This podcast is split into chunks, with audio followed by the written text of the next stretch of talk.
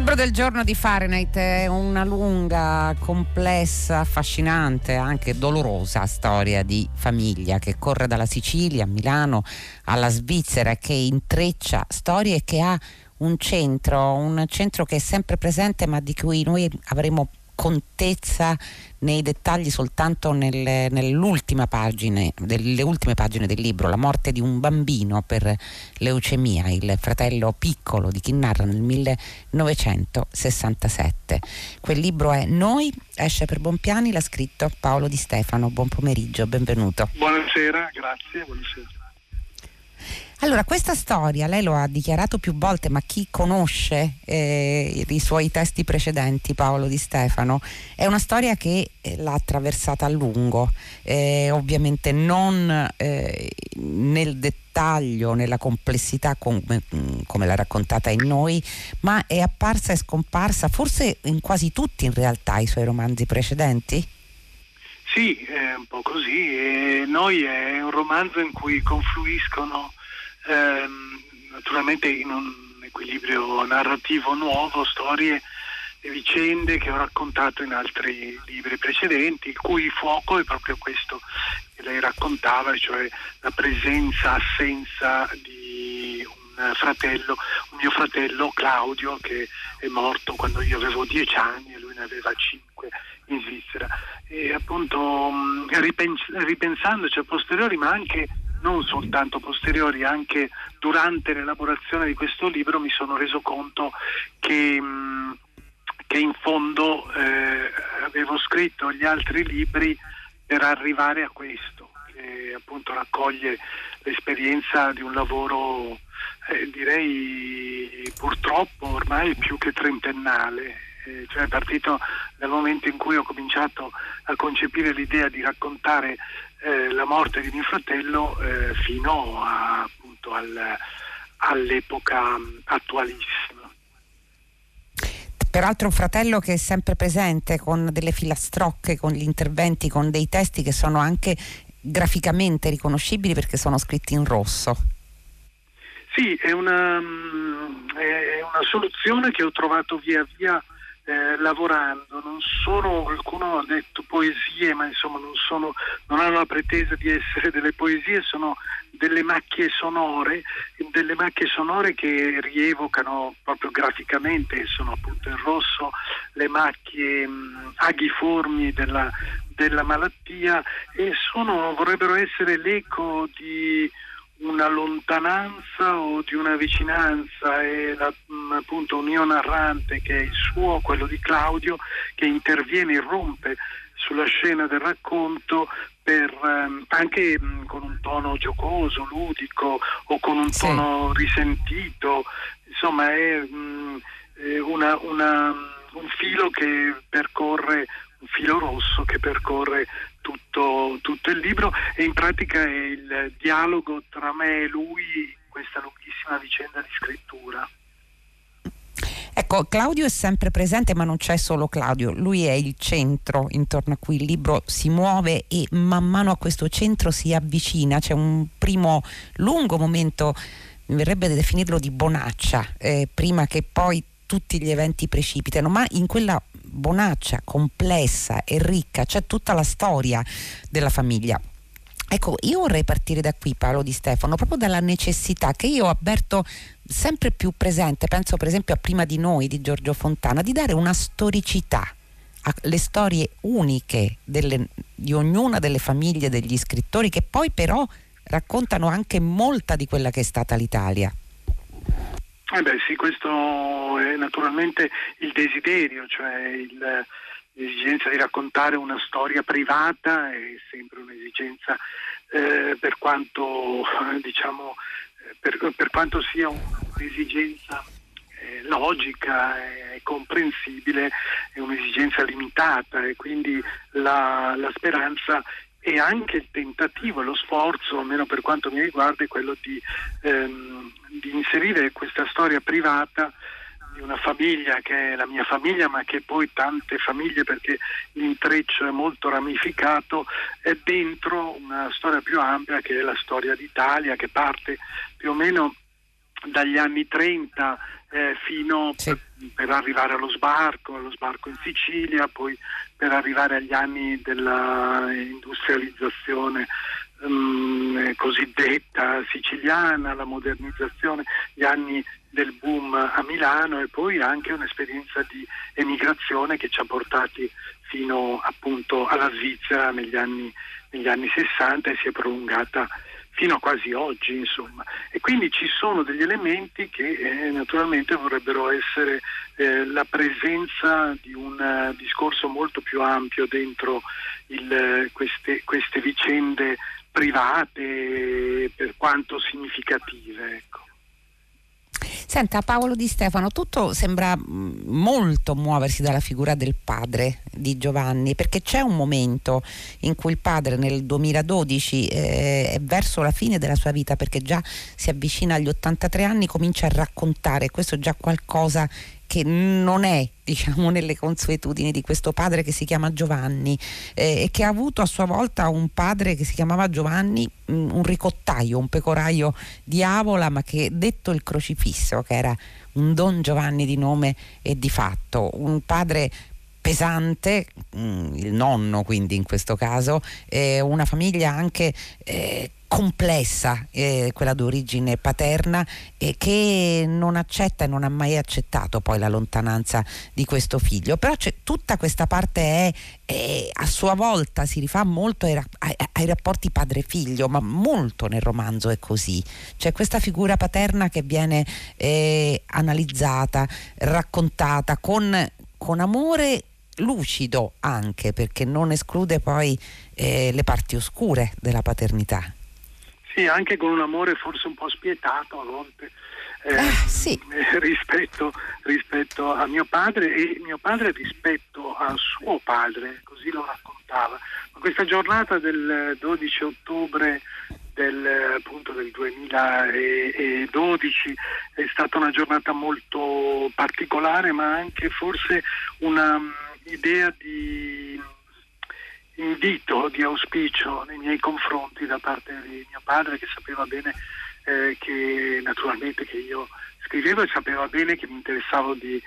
ehm, questioni, di questioni familiari. Del resto all'origine di tutto c'è un libro che si intitola Baci da non ripetere dove già sì. la storia di mio fratello sia pure in terza persona era già eh, raccontata. E la, eh, è proprio vero, c'è questo rapporto durissimo tra mio padre e quest'uomo suo padre, mio nonno, Don Giovanni U Crucifisso, appunto, che il mm. femminaro, ancora oggi lo ricordano come il femminaro ad Avola, e, mm, che è peraltro anche molto violento, non solo con i figli ma anche con, ehm, con la moglie, che ha reso impossibile la vita eh, a mio padre con eh, delle, degli echi poi nelle conseguenze che noi abbiamo vissuto perché naturalmente una persona come era mio padre, per quanto una, fosse una persona diciamo eh, delicata sua, nei suoi rapporti con gli altri, una persona molto dolce, anche molto eh, difficile negli innamoramenti, nell'avvicinarsi alle, alle, donne, eccetera. Ecco, eh, per quanto eh, tutto questo sia vero, eh, è altrettanto vero che le conseguenze dentro la sua vita eh, di un rapporto così difficile sono state notevolissime e hanno avuto anche un eco nella nostra, nella nostra vita e, poi naturalmente c'è il rapporto tra me e mio padre che non è stato neanche eh, molto, molto facile, quindi una concatenazione genealogica di rapporti eh, complicati. Eh, ma al centro di tutto poi ci sono anche delle donne, delle donne sì. importanti delle donne importanti. Delle donne importanti, la mamma per cominciare di Nuzza e anche di Nuzza peraltro, e questo è, devo dire, è come se la richiesta che le viene fatta a un certo punto fosse doppia, perché anche sua madre le dice di scrivere e lo dice in un modo devo dire che rimane, siamo nelle ultime pagine, oggi tutti scrivono eh, ma il dolore nessuno lo fa sentire. E invece noi siamo una famiglia che, che, va raccontata perché la nostra vita è stata come un romanzo, un romanzo dove c'è stato anche molto il dolore, quindi una, è, è come se quella conversazione del 2012 di suo padre, questo, questo lungo racconto, poi fosse stata eh, ripresa e rilanciata anche da Dinuzza. Sì, quasi una, una forma di, di, di, eredità e di eh, voglia tes, di testimonianza e,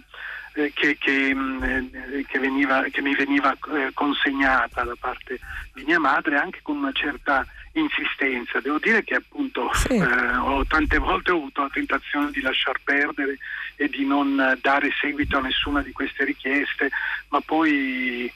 eh, l'ostinazione naturalmente della richiesta, ma soprattutto l'ostinazione mia mi ha portato a mettere insieme anche tanti frammenti attraverso, attraverso eh, fotografie, attraverso lettere, attraverso documenti privati ma anche documenti pubblici, ehm, mettere insieme tutto questo eh, materiale eh, molto fluido e molto diversificato in un insieme che ho trovato via via eh, lavorando, lavorando, dove la voce appunto è il filo di, di eh, vocale di Claudio è molto importante e mi, ha, mi è servito anche a strutturare eh, la narrazione nel suo, nel suo complesso.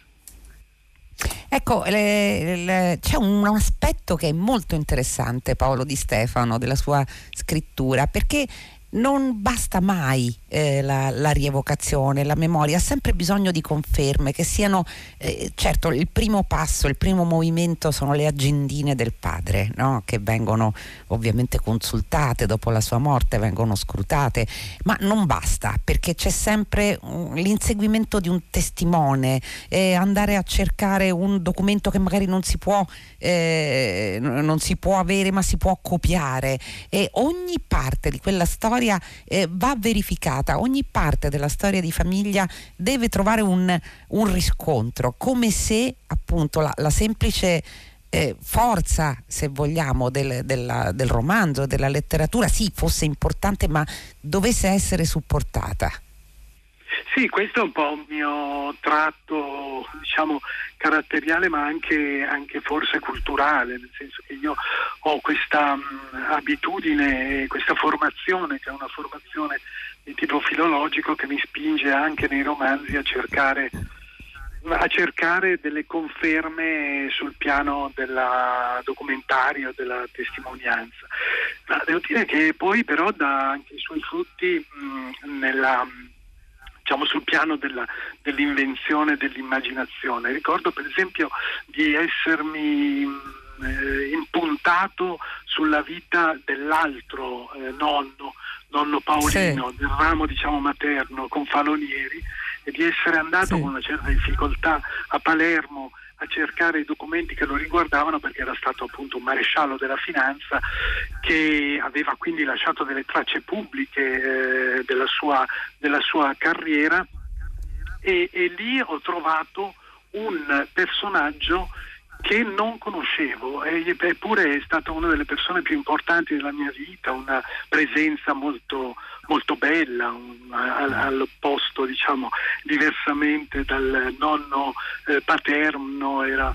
un, personaggio molto dolce, molto, eh, mol, molto affettuoso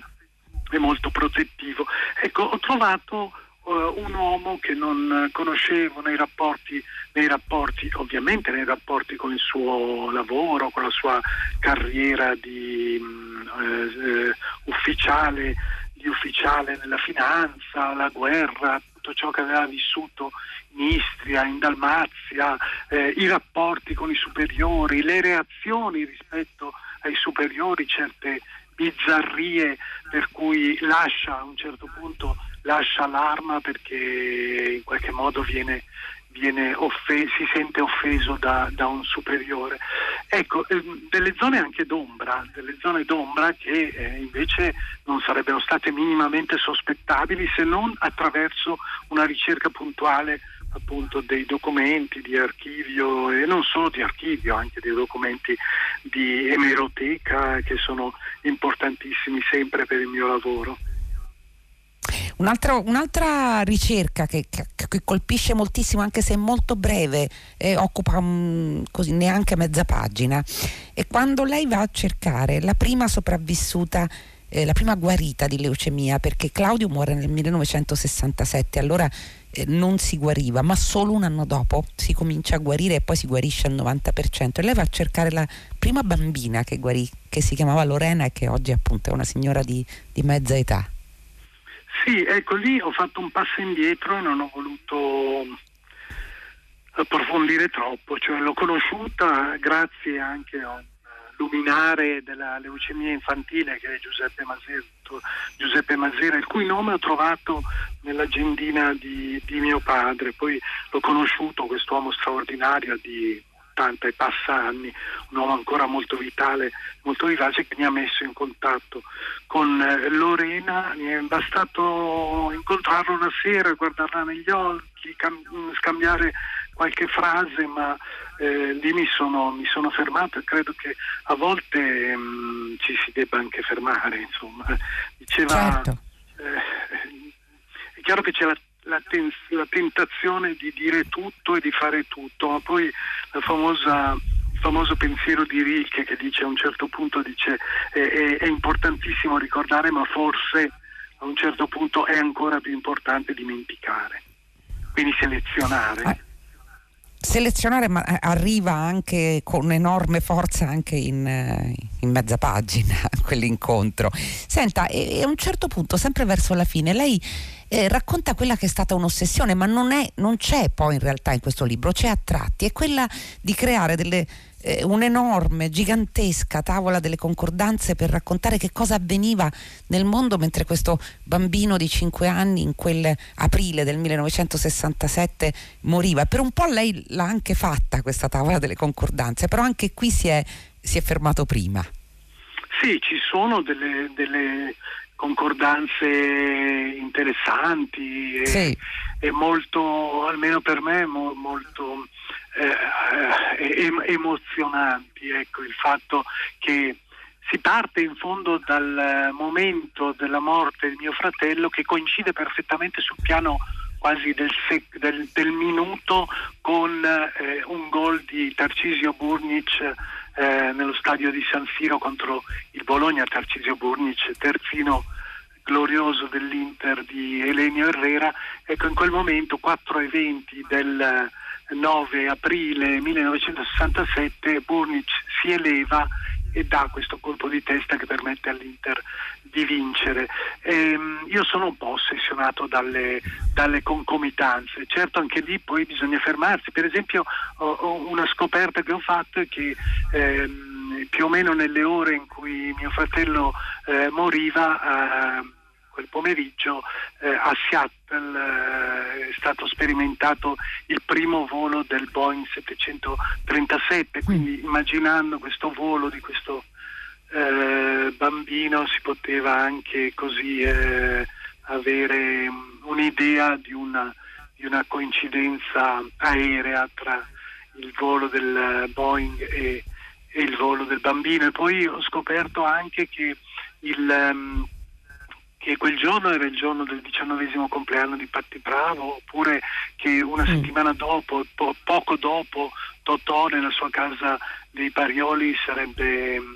sarebbe morto. Quel pomeriggio, quel pomeriggio, Fellini sotto una pioggia scrosciante sì. eh, si, era, si, era, preso una bronchite passeggiando sulla spiaggia di Fregene. Ecco, un po' è andato avanti questo, questo questa ossessione, ma via via poi, grazie a Dio, ci si libera anche delle ossessioni e si vive tranquillo. E resta, e resta quella definizione che poi viene data nel romanzo di quanto sia tragica e magnifica l'unione di una famiglia. Grazie Paolo esatto. Di Stefano. Questo grazie. È, è, Noi che esce per Bompiani, appunto. Paolo Di Stefano ne è l'autore e questo è il libro del giorno di Fahrenheit che si chiude qui con i saluti della redazione, tanto per cominciare Giosuè Calacciura, Michele De Mieri, Lea Gemmato, Clementina Palladini, Daniela Pirastu, Laura Zanacchi, Benedetta Annibali in regia, Susanna Tartaro che cura il programma e Simone D'Arrigo alla console. La linea sta per andare a Luca Damiani per 6 gradi. Quanto a Fahrenheit, sapete già che torna domani alle 15 su Radio 3, potete continuare a scriverci, fare con l'H al centro chiocciola rai.it, domani alle 15 su Radio 3 saremo qui e fino a quel momento momento, come sapete. Felice serata a tutti voi da Loredana Lipperini.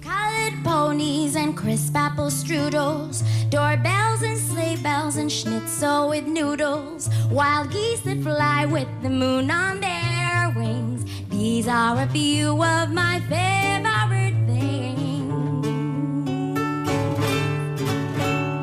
Girls in white dresses with blue satin sashes, snowflakes stay on my nose and eyelashes silver white winters that melt into springs. These are a few of my favorites.